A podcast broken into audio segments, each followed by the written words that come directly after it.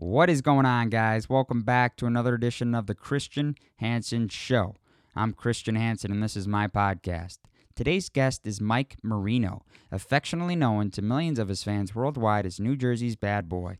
He's one of the most loved comedians of our time. He's performed in every major comedy club, theater, casino, and event center from New York to Los Angeles and around the world. Michael's also shared the stage with some of the biggest names in the business, like Jay Leno from The Tonight Show, and he's done that over a hundred times. Mike was on the show today, and it was great. Uh, around an hour long conversation. Talked about his love for baseball, his battle with COVID. Yeah, he came down with that horrible virus in the summer. He lost his smell, his taste. I couldn't even imagine losing that. But he lived through it and he's here to talk about it. Obviously, we touched on his comedy and acting, and so be it. So it was a great conversation. I can't thank him enough for giving me the opportunity to talk to him.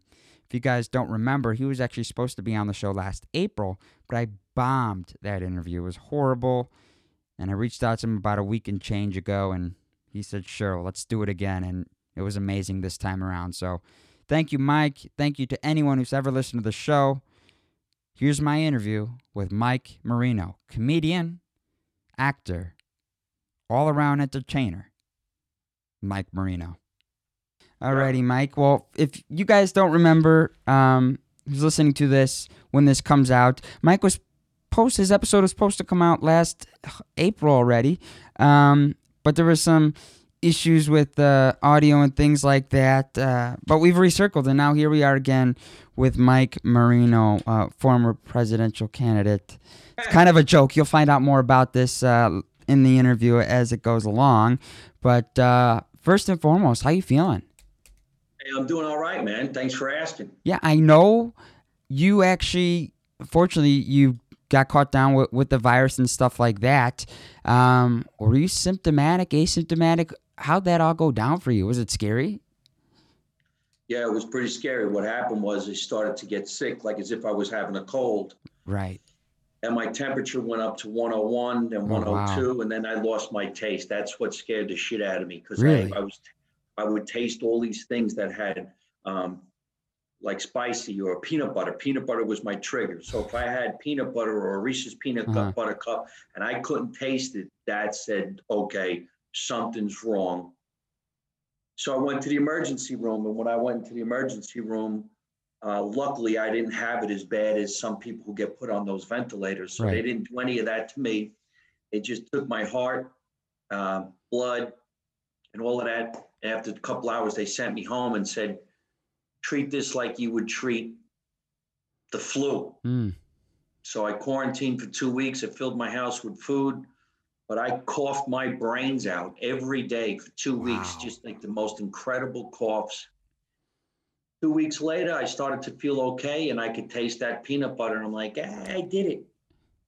Yeah, that, I mean, I can't even imagine that. I mean, the crazy thing is too is, I mean, you're always wearing a mask. You're always from. I mean, social media. I follow you all the time. You're not. You're not screwing around and just you know taking it lightly. So that's the scary part too. Is even if you are following the rules, shit's still gonna creep up on you. So it's like, I mean, that was case in point right there. I was like, oh no, like. I, I didn't go out for at least four or five days after I found out about that. I go, oh my gosh, here's someone who's you know not being a jackass and saying, oh my rights, my rights, and all that BS. He's doing what you're supposed to do, and it's still stuck up on him. But uh, well, glad you're feeling better. Yeah, I feel like I'm 100%. And Wow. uh, now I'm hoping that we could all get back to Right. uh, doing some performing because, you know, we're still shut down. That's for Mhm. sure. Yeah, and I know last time we talked, performing again wasn't even a thing, but you actually did. You you did do a couple things. I think it was down in what Florida. You had a couple gigs out there. Florida. How interesting was that? open. A little different this time around, huh? Yeah, because you get new material. Yeah. Not too much about the pandemic, but just about, you know, eating too much, gaining weight. Yeah. And uh, wondering what the heck is the future is going to hold.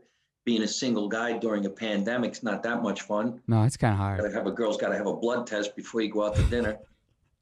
And it's not even for a venereal disease anymore. It's for it's for a COVID. It's just for a normal date. Yeah. It's crazy.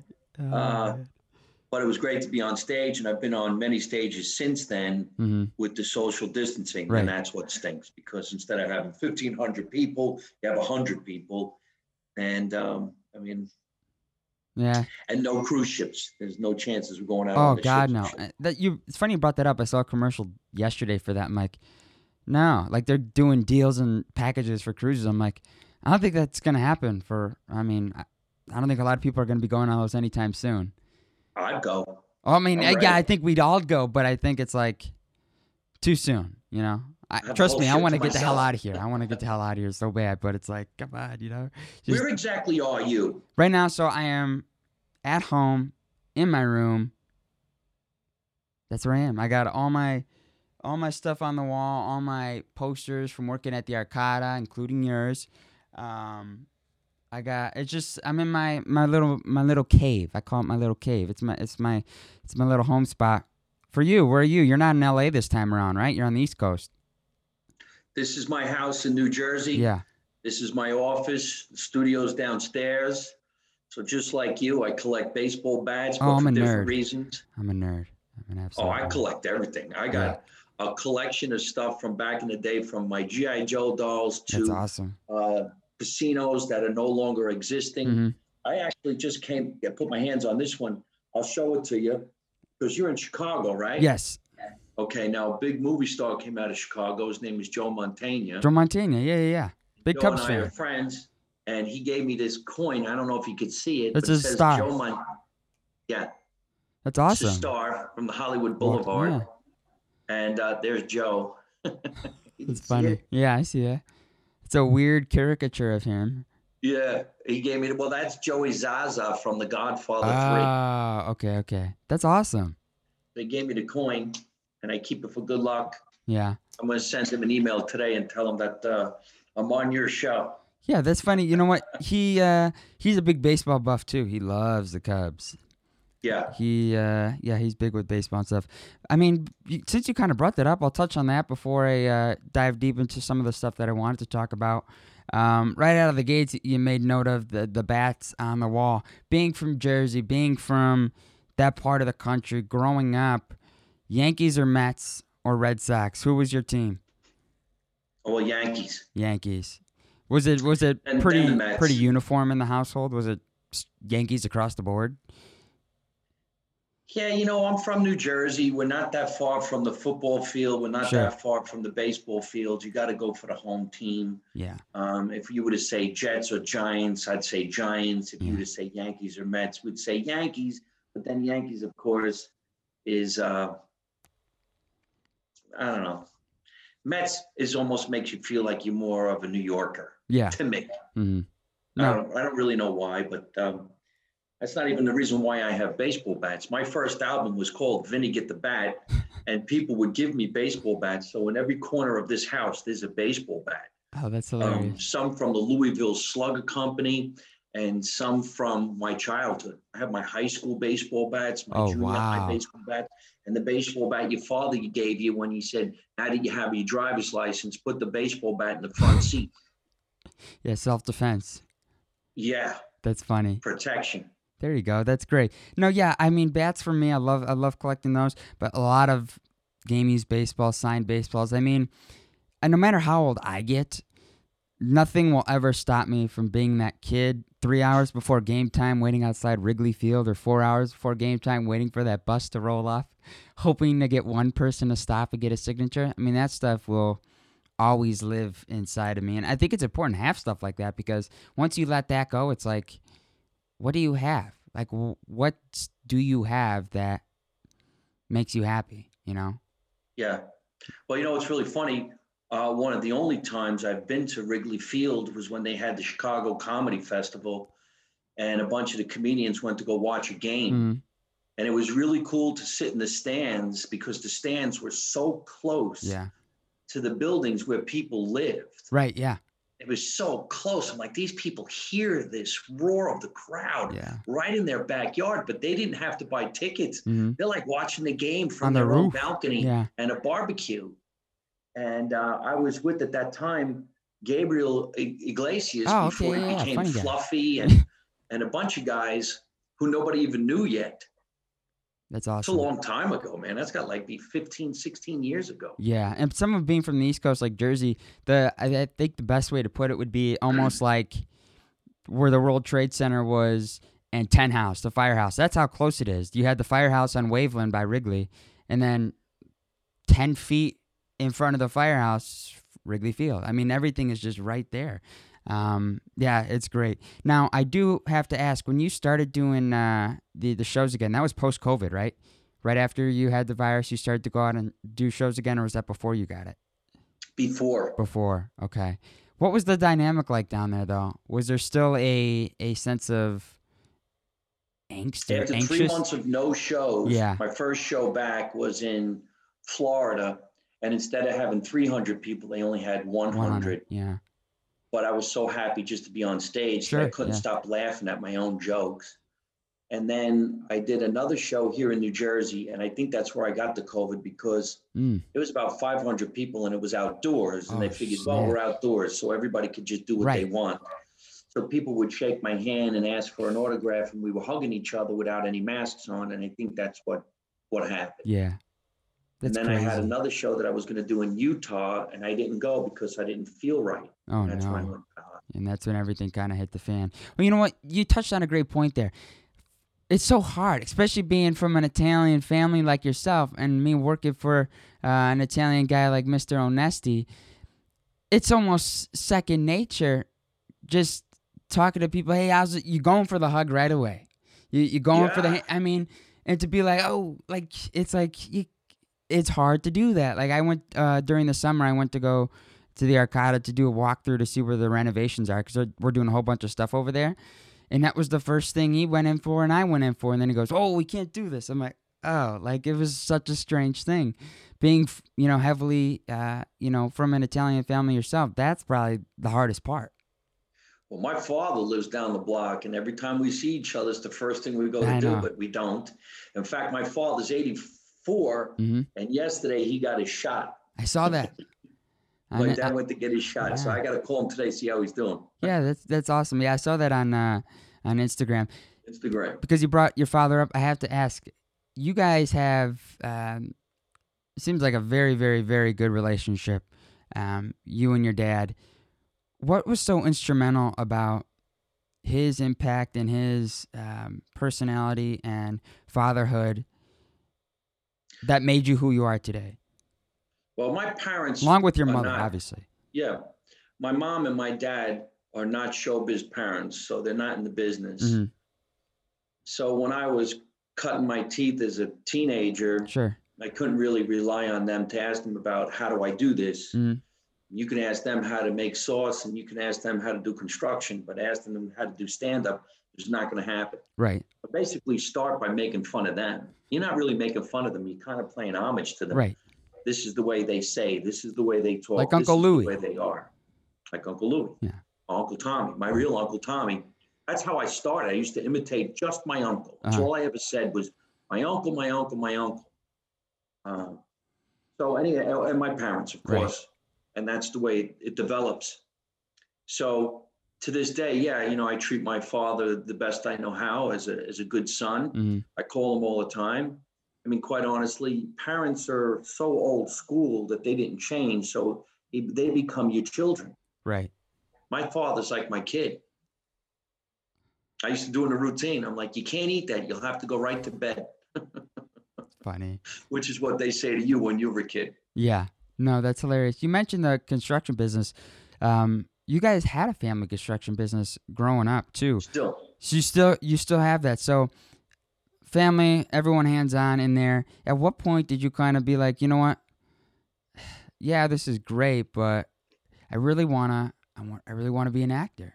What was the point for you where you made that decision and how was that received given the fact that your parents I mean the hardworking parents they're always out there day after day doing the grind. How was how was that received when you told them that? Well, I have two brothers. One's older, one's younger. Right. and they both worked in construction with my father's Mhm. company.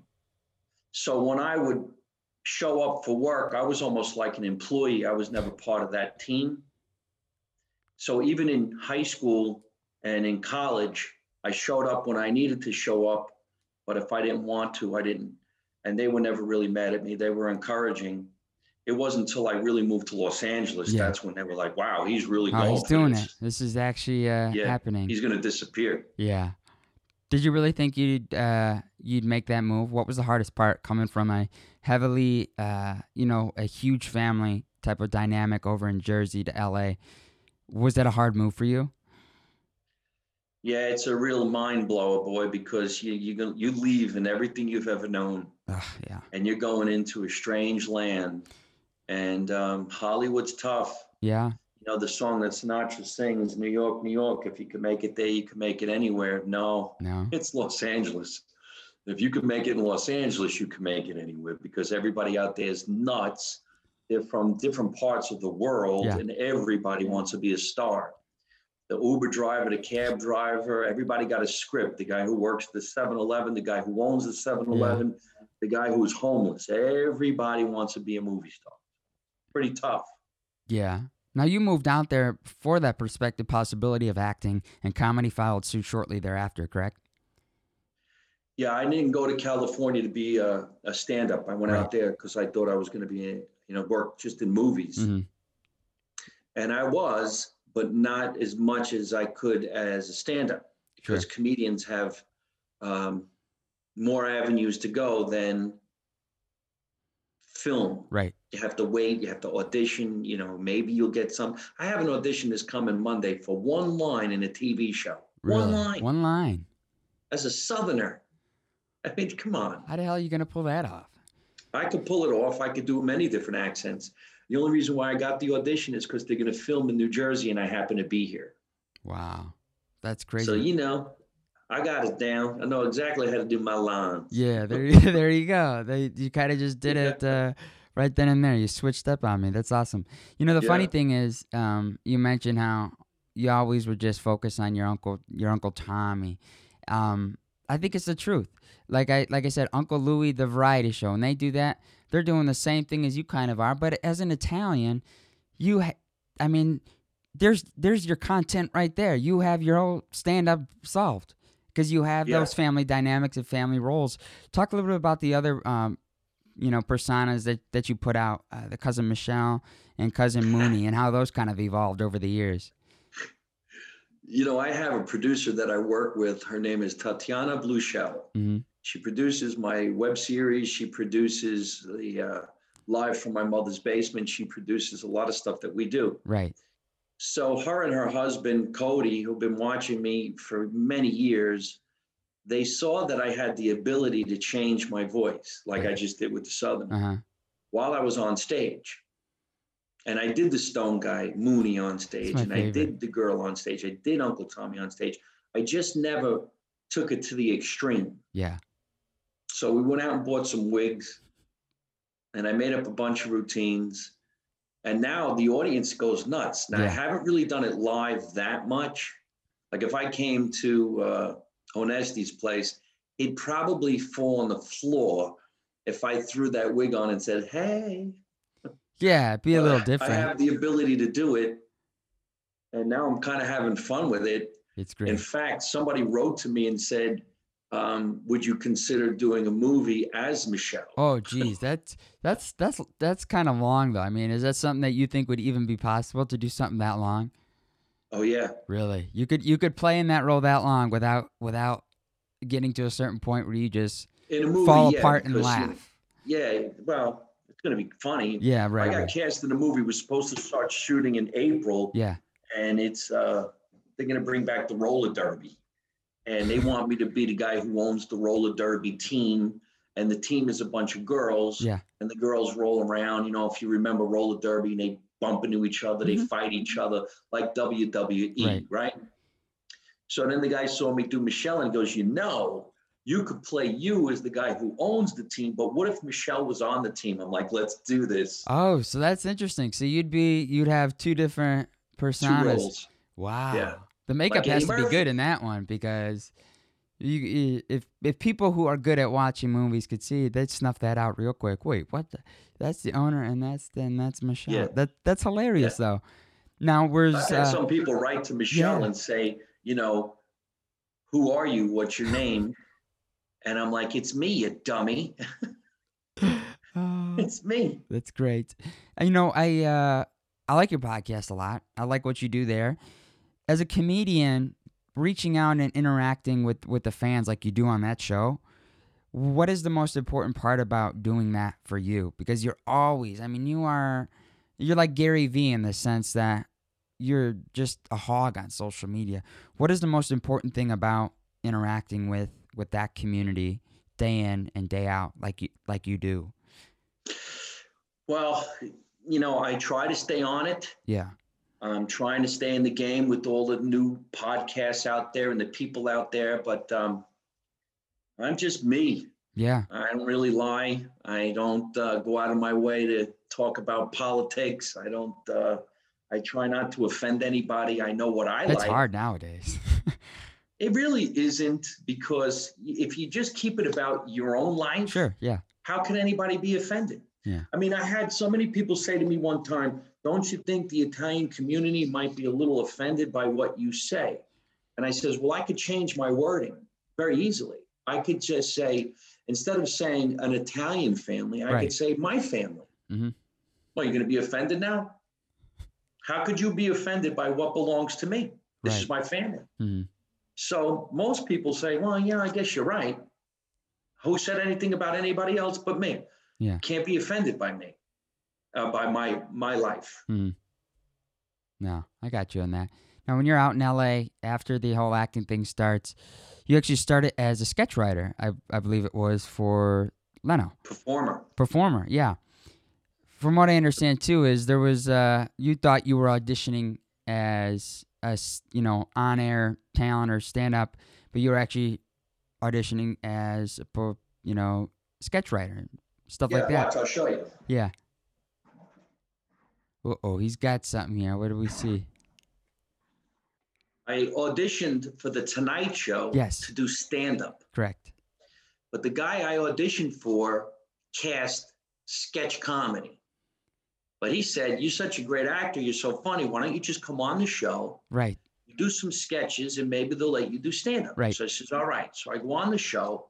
Before you know it, I was on the show so many times. These are from my dressing room. no way hold that closer let These me are- see these These are the Tonight Show dressing look at that guys that's awesome Yeah. So I used to collect them year after year after year. what is my room? 2106. Um, so I made them coasters for drinks at the bar oh my downstairs. gosh it's great See, they used my full name, Michael Marino. yes never says Mike Marino. And um, so I got hundreds of them. That's awesome. How And you instrumental know what's was really funny is I ended up doing my first stand-up routine on the Martin Short show, Oh, okay. and they give you a robe. I have it downstairs, the white robe. I don't know what it was for, but so I went back to the Tonight Show to do a sketch, and the stage manager was there, and she goes, "Hey, I saw you on Martin Short Friday night," and I said, "Yeah," and she goes, "Why don't you do stand up with us?" I'm like, "I've been here for three years." And Nobody now you're asking me? Yeah, but that's real shit. That's awesome. That's incredible. How instrumental was uh was that experience and how important was Jay to you and your career? Jay was actually always very, very nice to me. hmm And the casting director told me Jay would actually say, Oh, I read the script for the sketch. Is Mike coming? Oh wow. Or why don't you call Mike? Or Mike would be really good for this one. So Mhm. I started to get requested by him. Wow. hmm That's crazy. And uh, there was this one, God, we did so many when I think about it. There was this one we did though, and uh, I did an improv on the show. hmm And I don't think Jay was expecting it. So when you go live, it's do or die. Right, yeah, You that's it. You can't can't take that. You can't edit it. So uh, I did this whole big thing, and he started cracking up, and I could see that he was laughing. And when the bit was over, and he goes, "We'll be right back after this commercial break." How about that, Mike Marino, folks? And I was like, "Wow, thank you." Hey, yeah, that's great. That's awesome. Now, was that your first, you know, big spot comedy shot for you? I mean, I know you started at uh, when you were what early twenties around there. That's when you started to do it little little places. But was that your first large scale exposure as what you would call obviously then comedian? I, it's kind of weird. The reason I say it that way is because some people don't like to be called. If it's weird, I talk to a comedian. Some people don't like to be called comedian. Some people don't like. Some people don't like to be called certain things. So the reason I preface it that way is: Do you think that was the first large scale exposure for you as someone trying to be or trying to get into the stand up? Yeah, because world. I mean, it, it, technically it is the Tonight Show, Yeah, and that's before social media. millions and millions of people. Yeah, when when you know you're not talking about YouTube, you're Right. not talking about Instagram, you're talking about the Tonight Show, Mm, and just to get on the show. And plus, I met every celebrity you can think of because there you are exactly. in the green room waiting to go on stage. hmm So I always say the word entertainer. I'm an That's exactly what I. Yep.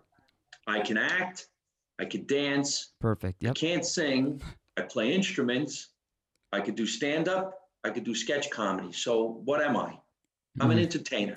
There you go. Uh, I could be a comedian. I am a comedian. Right. I could do stand up. But I'm also this comic. and that. Yeah. So what, whatever, it got to put it all together. Absolutely. Now the comedy store. When when was your first time you cut your teeth over there? How intimidating was that experience? Um, very intimidating because I got passed by the owner, Mitzi Shore, back in the day when she was alive and the comedy store was a little bit different. Sure. Um, but then again, it's like a college and there's hundreds and hundreds and hundreds of comedians going Right. through. In fact, I got memorabilia from the comedy store. I got hats and matches awesome. and buttons. They used to have a yearbook, but I, uh, it was, I'm pretty sure it was 95, Oh, wow. 1995. And, uh, what a legacy, Yeah. especially the, especially then. Hopefully this COVID will be over and that place will open up again because this is horrible. Yeah, it is horrible. They just lost someone too. They just lost, I think, the organist. The You know that? Yeah, I do know that. I uh, I was came on my timeline the other day from Jeff Garland and Dean Delray. He he talked about that. But uh, do you do you have any fond memories of? Did you get did you have a relationship with him, or did you have any Yeah. interactions over the years with him? Yeah. How special Jeff was he? Yeah. Obviously, I've never met him. I've never seen him. But now that I have you here and someone who's, you know, worked with him or talked with him, what was so special about him? So it's a really, really sad thing because Absolutely. for the past six months, for some reason or other, Mhm. he and I were writing to each Oh. other. Hold on. You're good. Wow, two sneezes. I didn't even hear out. no, it didn't come out. It's cold here in New Jersey. yeah. Um, he and I were writing to would get to each other because he was the historian Mhm. and he had memorabilia, but I had memorabilia Ah. that he had never seen. So I was sending him pictures. Mm. Some of the memorabilia is the paper lineup that they write for you on the back porch before you go on stage. Okay. They'll tell you who's performing that night. So I have, and I'm going to be writing a book about my life. I have the schedules from 95, 96, 97, and I was sending them to him to say, hey, there's your name down the bottom. But there was also names like me, Andrew Dice Clay, Wow. uh, Joe Rogan, Joe Diaz. This is way before Dean Delray and all those guys actually went to the Sure, comedy yeah. store. Because I believe Dean, who's a friend of mine, came from music. hmm He was a rock and roller. Yeah, he was uh, ACDC tribute bands and rock bands, stuff like that.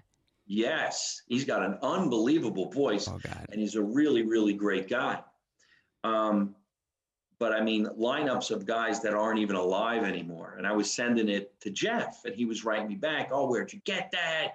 I can't believe you have that." We had a show called Night of a Thousand Guidos, and and it was in the big room, and just an amazing.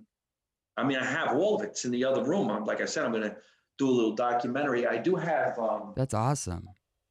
comedy store memorabilia like matches Yeah.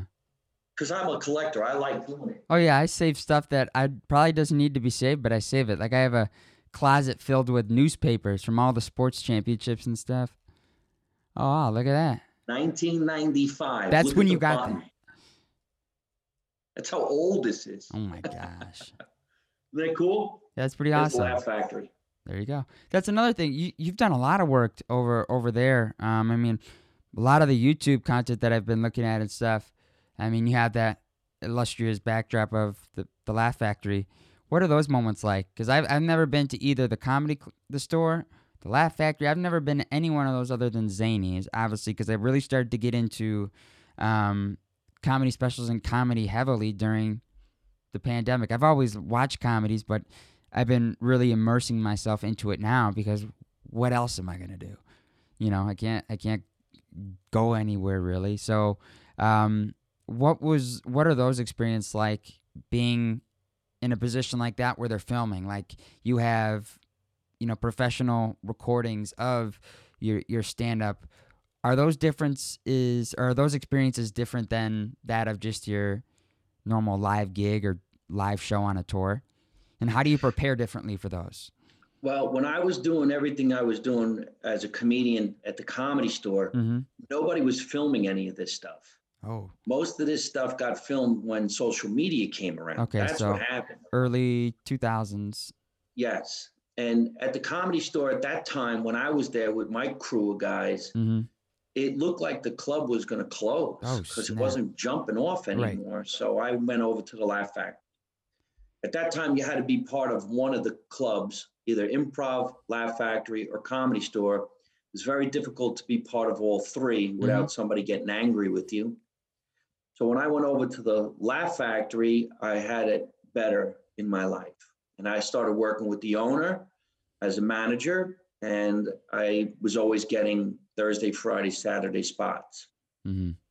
When they opened up another club in, in Long Beach, in Vegas, San Diego, Reno, Mhm. I got to be part of all of Oh that. wow. So the cameras are in the ceiling. So some nights when you're performing, you don't even know that they're filming. And when they have the clips and the clips are really good, they put it on their YouTube channel, you get fans like crazy. Yeah. So I think it was about a week ago, they took another one of my clips about me talking about being in Walmart. I think it got 250,000 views That's in one day. Yeah. No, it's a funny video. I saw that the other day with the Costco one. Yeah. But And then the one I was doing about, you know, running for president and stuff like that, which they're putting back on the internet now, is uh is hilarious. It is. And when the people are laughing like that, I mean, it's they're screaming, no, it's hilarious. which only makes you do better. Yeah, true. No, and I love that bit. That's what I wanted to get on too. Is when did the idea of having that segment or that part of your your stand up come into the picture? Um, the Make America Italian again. When did that kind of start to get incorporated into your your shows? Was it 2015, 2016 ish, right around there? Well, I was started talking about being Italian and my Italian family and Mhm. what we're like in the 90s. hmm at the comedy store. And I said what my family would do if, what my family would be like if. Yeah. So it was when Saddam Hussein was actually doing crazy stuff that I came up with it. And then, of course, Osama bin Laden. And I think when Osama bin Laden and they had the thing about going to find him hmm is when I developed two Italians would be back in 24 hours That blew up for you, and then found it? it. Of 16 million. Yeah. So that turned into more about, well, what if I was the president? Right. What if I did it? What if my family? What if I was the first Italian president? So I'd say around 2010, people started to go, "Eh, that's funny. hmm But it was 2016 Yeah. when we started filming the web series because I think that's when Trump started saying "Make America uh, Yeah. great again." Mhm. So we said "Make America Italian again," Right.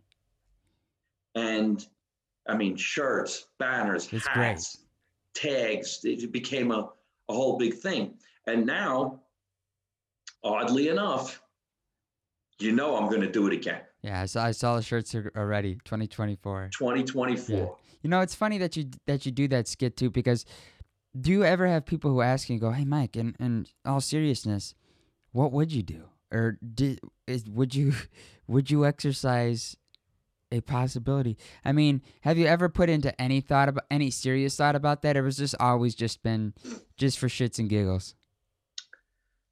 Well, I mean, I don't know how I would ever get into politics. I know people go crazy when I say what I say Yeah. because basically sometimes they're like, yeah, you know what? You're right. Even if it's not within the joke of Sure. taking people out mafia style. With a bat. Because I did do a speech and I felt like saying, can't we just have a president who knows what it's like to be poor? Because if we did, he might just be like, wow, wait a minute, I get this to do that? Mm-hmm. Are you crazy? You all make too much money. Yeah. You can't run the country. Right. You don't know what it's like to not earn a little bit of money Mhm. and struggle. How could you possibly know what's on the minds of the mil- of the masses? Right. Nobody lives like this. Mm-hmm. They showed yesterday a documentary on what it's like to live in the White House, and they showed the band, the military band, and all the entertainment. Mhm. You know how much money they're spending? Oh, it's pathetic. And it's so our a money. guy like me would go in there and go, ho, ho, ho, man, this ain't necessary. Get a DJ. That's You know. I don't need that much food. Plus, look, I'm not married and I have no kids. Yeah, so no first lady. You don't have to worry about Yeah. that. There you go. You know, that's the one thing that since you brought that up, kind of on a on a lighter note, less serious note, is I do you think there'd ever be a possibility that you'd have a president who let's say isn't married? I mean, that'd be historic in itself. I don't know. I- just And then if you were the president and you were single, what are you going to do? You can't get a date. We're going to go on Facebook. yeah, we're gonna do it. Uh, Oh, the President of the wanna United come out States. with Oh, me? that's a yeah, that's a great pickup line. Sounds like a routine waiting to happen. Yeah, I came up with a routine last night because somebody asked me, why don't I get a dog Yeah. during the pandemic? And I says, because I keep thinking I'm going to get ready to go back on tour. Mm-hmm. And then what would I do with the dog? But so many Got a road people are dog. getting dogs, right? So I'm thinking maybe I'll get a service dog. Not that I have any problems, but I'd love to just say, go make me something to eat. Could you imagine the dog coming back? I'm like, what kind of cook are you? You suck, Yeah. right? It's great. And then I'll pee on the floor and I'll go ahead, pick that up. yeah. No, that's funny. I I, I like that. Yeah. What's that? It's a service dog. that's great. he just brought me my breakfast. That's funny. Now, when you were uh, when you were younger, you weren't always in the heart of Jersey City, too, right? You you did end up making a move from Jersey City to the suburbs. How monumental of a shift was that for you? Um, being in an area that literally, I mean, your whole family is you. op- Like you've, I've saw in interviews in the past. I mean, you can walk out your front door and you have everybody on your mom's side or dad's side figuratively speaking, within feet. Was that a, was that a big big move for you guys? Yeah, because, you know, back in that time, Mm, the city started to get, let's say, rough that are off, yeah. crime. Not like crime today, though. Crime like you get mugged and beat up, but that's it. Nobody got nobody got killed. So you move out of the, the neighborhood and you move into the suburbs. Now I'm here in the house I grew up in. This is in Scotch Plains, New Jersey. This Mhm. is the suburbs. But everybody's pretty much nice to each other. There's really not that much crime. You can get in your car and go to a store and leave your car unlocked. You can leave your house unlocked. So it's a lot safer and it's nicer. It's a great place to grow up. hmm And they'll take care of crime around here real quick. Well, yeah, and it's just take them with a bat, right? Yeah. No. That's great. Whereas in the city, the city was great, but your neighborhood could be in one block and Mm-hmm. you know everybody, and then you're in the building. My grandmother owned the building we grew up in. It was 12 units, and Mhm. everybody in that building was related. Wow. So nobody locked their doors except for the outside door. Now it's a shithole. Yeah, that's crazy. Well, after it became like that, then it became, you know, yuppie. The Mhm. yuppie thing took over. So right. some of those buildings are worth millions. Wow. Well, and that's the thing that happened in Chicago too, in Wrigleyville. They call it Yuppieville now because everyone's mid twenties and suit and ties. I mean, it's just a weird area now. It's not the the whole neighborhood has changed. So Well, we say yuppie, but it's not yuppie anymore. Now it's millennial. millennial, right? They're not too far off from each other. Well, the yuppies were kind of a little bit more intelligent to me. I think these millennials make So I'm definitely not a yuppie. whatever. I don't know. I don't even know what I am. I think I'm Generation X. Generation X. Who comes up with these though? Like I don't understand the labeling for these. I don't know. That's crazy. So this is the house. This is the house where you do your your live from my mother's basement. Yeah, I'm in my office. That's awesome. That's great. I, I love that. Absolutely love that. Um, the naming for that too, by the way. I know we talked about that earlier, but what was uh, what was so important about the branding and naming of that show for you, and doing it in that location? Very sentimental spot for you, because I know in your in previous interviews I've heard you say that when you're growing up, you don't get to eat upstairs. You're a kid. You're eating. This is. I mean, that's your home. That's your life. All those those walls that encompass that bottom floor is what made you who you are. Was that a huge reason as to why you made that the spot? for some odd reason, everybody in this neighborhood, and there was a lot of Italian people in this neighborhood, Mhm. still are. You grew up in the basement. You Yeah. played with your toys in the basement, and mommy cooked at the stove while she was doing laundry in the basement. the kitchen upstairs was for I don't know when when nice people came over, good people, the good china, the good table. So, and we did on some Sundays. And uh, now I'm actually in the same house. So I remodeled That's everything awesome. to look like it did back in the day. But of course, those people are no longer Sure. alive. So, live from my mother's basement, it just Took off. f- fell off my tongue. It's really what my mother enjoyed the most. So, everything is the same, only remodeled. Sure. There is a full service bar down there, which is an antique bar from the 40s. Wow. We got all the alcohol down there. There's a sink down there. There's food down there, stove. You could do anything. It's like an apartment. Yeah. That's great. I do use the upstairs kitchen now myself. Uh, in fact, I don't cook downstairs unless it's a holiday. So you're a good person now. You've transitioned. yeah, I'm an older. I'm an adult now. I'm That's the great. older guy now, That's awesome. and uh, sure do miss the way it used to be. But Mhm. um, I'm glad that I have what I have, and now the uh, show's picking up some sponsors, and hopefully, when I come to uh, the Arcada, we'll sell tickets a lot faster. Yeah, I think we will next uh, time around. Just not just, I just think in general we will because I mean, there's so many people who are longing just to have that interaction and live, live entertainment feel, and I think you could probably speak to this too. I don't think we really appreciate or understand how much music really means to just life in general because you take music out of the equation, there's no music, and you try to get through the whole pandemic with no music.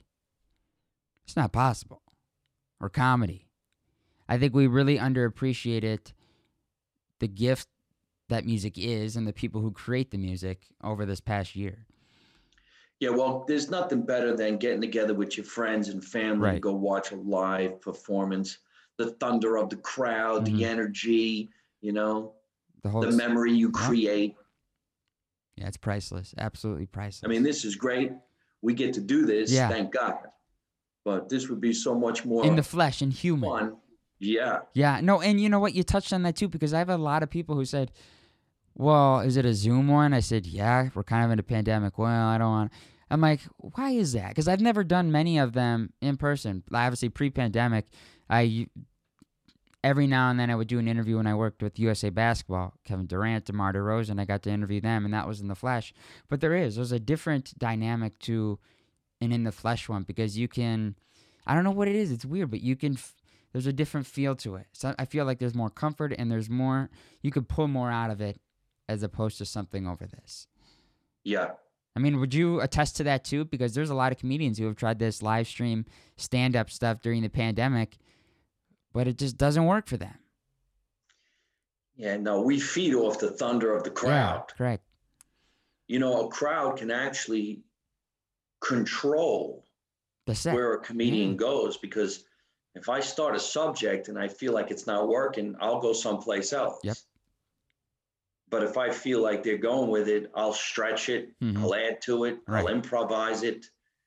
You know? Yeah, that's great. Now you touched on a, a something that I found interesting right at the start was a book. You said you were working on writing a book about uh, your life is your life story, your experiences growing up. When did that come to the picture, and what's the timetable on And a publication goes for that? I don't know because what I did was when I first went to California, I Uh-huh. was 23 years old. Oh wow, And at that time, no social media right. and no such thing as a cell phone. So Mhm. you had to make a phone call from your house at a thing they called long distance, and it was very expensive. Yeah. So I used to write to my mother all the time.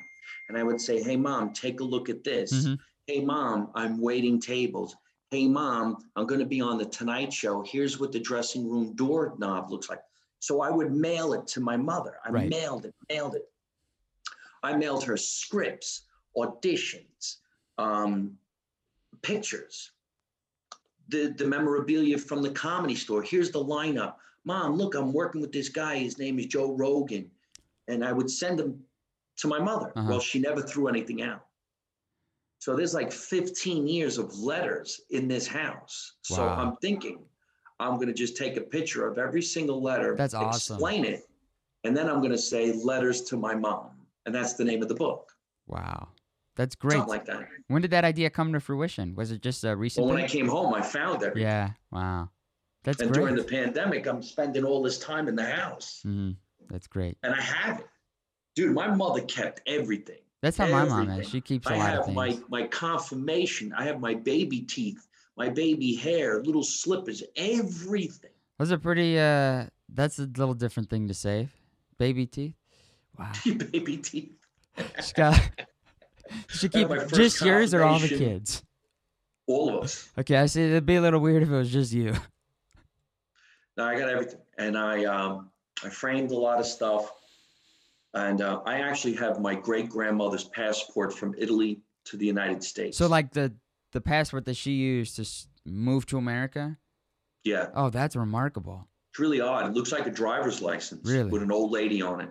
With an, that's it. Just a, a old lady photo and driver's license. There was photographs in this house from before my mother was born Uh huh. from her family.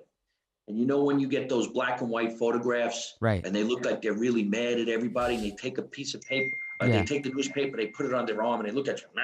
Right. Right. Right. They're all over this house and everything is written in Italian. Really.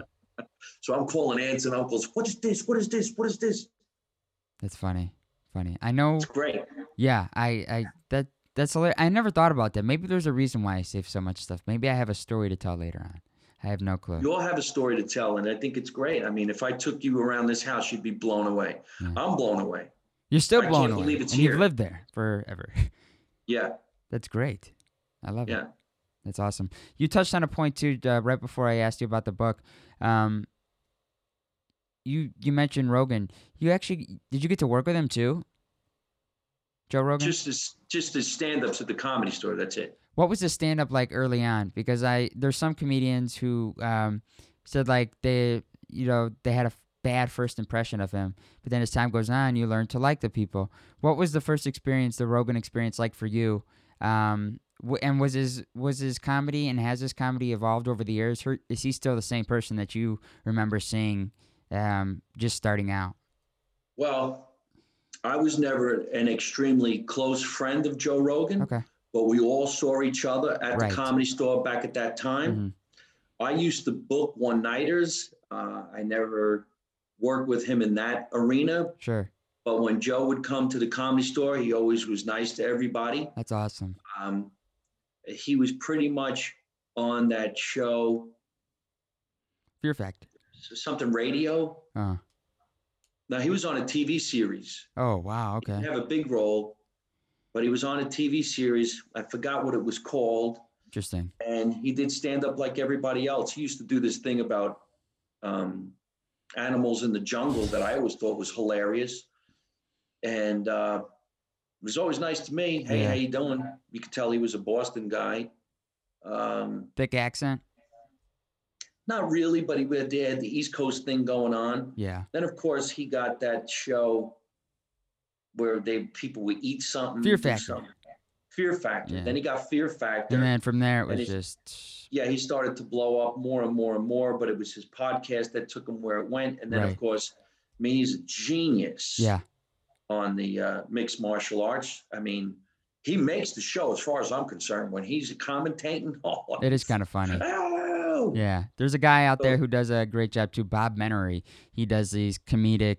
Um, he does play by play where he actually chops up his own commentary after a game, and he. I'll send you a couple links to him, and it's absolutely hilarious. It's so unfiltered. He's talking shit about players, ma- making fun of them and stuff, but it sounds like he's actually in a broadcast booth. It's absolutely hilarious. But uh, so, Mike, we are getting closer I, will tell you to. I, I was in the room when Joe uh, went on stage with uh, Carlos Mencia. Oh, really? Wow, yeah, we were all there. that's great. You know what's really funny? At that time, it made you wonder if this was the right thing. Really? Why so? But now I've had people take my jokes and do it on the internet.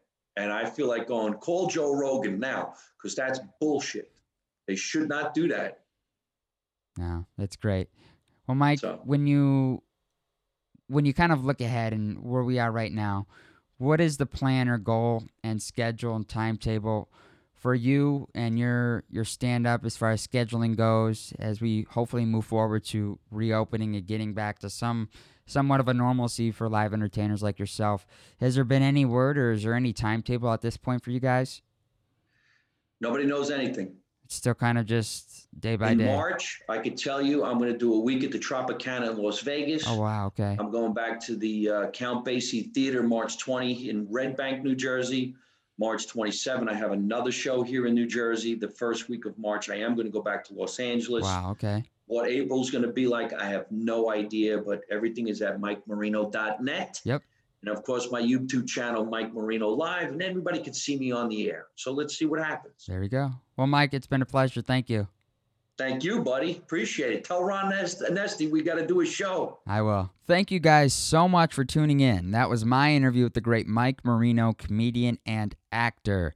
If you like what you heard, be sure to subscribe to us on Apple Podcast, follow us on Spotify and iHeartRadio.